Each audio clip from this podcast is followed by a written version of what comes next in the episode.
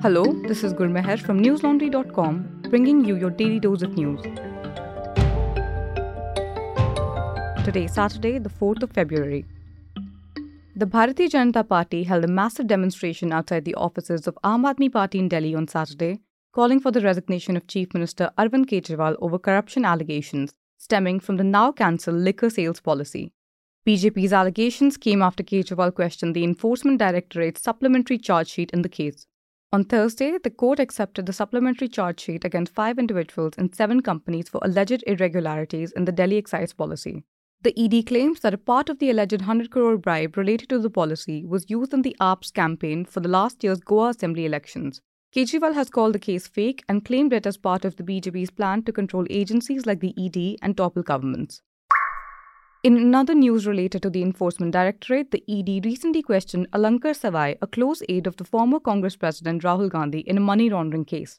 The investigation stems from a Gujarat police FIR against the TMC spokesperson Saket Gokhale and concerns allegations of financial irregularities in raising funds through a crowdfunding platform. The agency recently arrested Gokhale in Gujarat on 25 January when he was in custody of the Gujarat police. During his remand, Gokhale informed the court he received rupees 23.54 lakhs in cash from Sawai for social media work and other consultancy services. The ED questioned Sawai for three days and confronted him with Gokhale in Ahmedabad. Sawai, who is said to be heading Rahul Gandhi's research team, was questioned about these allegations and his statement was recorded under the provisions of the Prevention of Money Laundering Act. However, Sawai denied making any cash payments, and the questioning and confrontation of Sawai and Gokhale didn't help the ED to uncover the fund trail.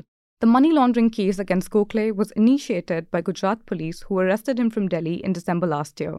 The ED informed the Ahmedabad court, and I quote, Huge amounts of money collected through crowdfunding by Gokhale has been splurged on speculative share trading, wining and dining, and other personal expenses which appear to be extravagant in nature. Unquote. Gokhale, however, denies misusing these funds. The ED is still investigating the matter, and the agency may question more people linked to the case in the future. Chennai based pharmaceutical firm Global Pharma Healthcare is recalling its eye drops from the US market due to a warning from the US FDA and the Centers for Disease Control and Prevention. The CDC had alerted the FDA about 55 cases of adverse events, including infections, permanent vision loss, and one death, that may be linked to the use of the eye drops. The FDA has warned consumers and doctors to stop using and buying or prescribing it, as using contaminated artificial tears increases the risk of eye infections that can lead to blindness or death. The recall is due to manufacturing violations such as lack of appropriate microbial testing, formulation issues, and inadequate controls concerning tamper evident packaging. Global Pharma Healthcare has been placed on the FDA's import alert list for an inadequate response to records request, which prevents the company's product from entering the US. The challenge in manufacturing eye drops or IV fluids is that they must be manufactured, packed, and shipped in highly sterile environments to ensure quality and sterility of the liquid. Listeners, miles away from the controversies and politics of the national capital, a conflict is brewing in the forests of Kerala. The state, which has around 30% forest land and several dense human settlements in proximity of lush jungles, is struggling to mitigate a rising human wildlife conflict. As wildlife suffers the loss of habitat, the human families bear the brunt of mounting debt. Alan Jay tried to look at the issue through the gaze of one village in Kottiyoor Wildlife Sanctuary. To learn more about the issue, read his piece on newslaundry.com. It is titled Amid Farm Losses and Fragmented Habitats, Kerala Struggles to Mitigate Human Wildlife Conflict. We bring you such analysis and reports only because you've got our back. Subscribe to newslaundry.com and pay to keep news free. A subscription starts at only 300 rupees a month. Star gymnast Deepa Karmakar has received a ban of 21 months after failing a doping test conducted by the International Testing Agency.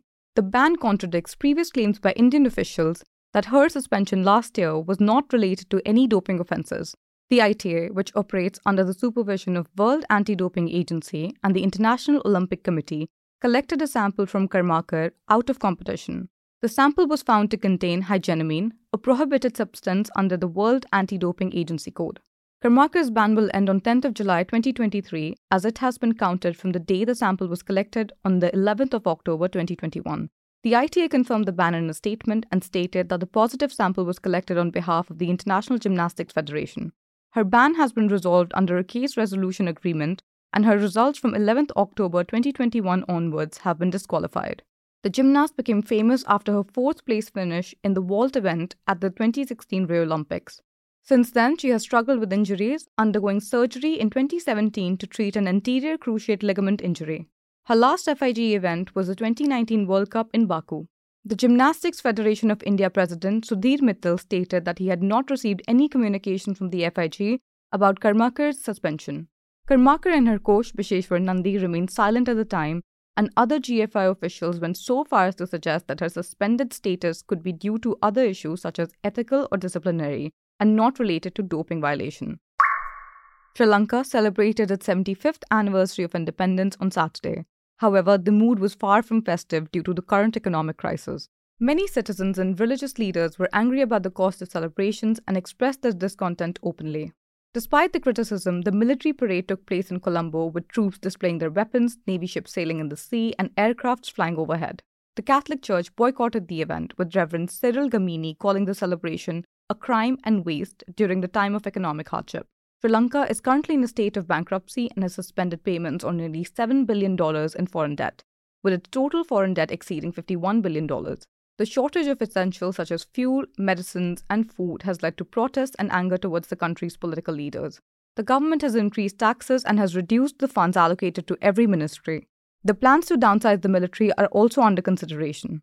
President Ranil Wickremesinghe presided over the event and acknowledged the country's errors and failures, saying this is the time to review their strengths and gains as a nation. The main Independence Day event was attended by foreign dignitaries, including India's Minister of State for External Affairs, on Friday, some activists also began a silent protest in the capital against the celebrations and the government's inability to control the economic collapse.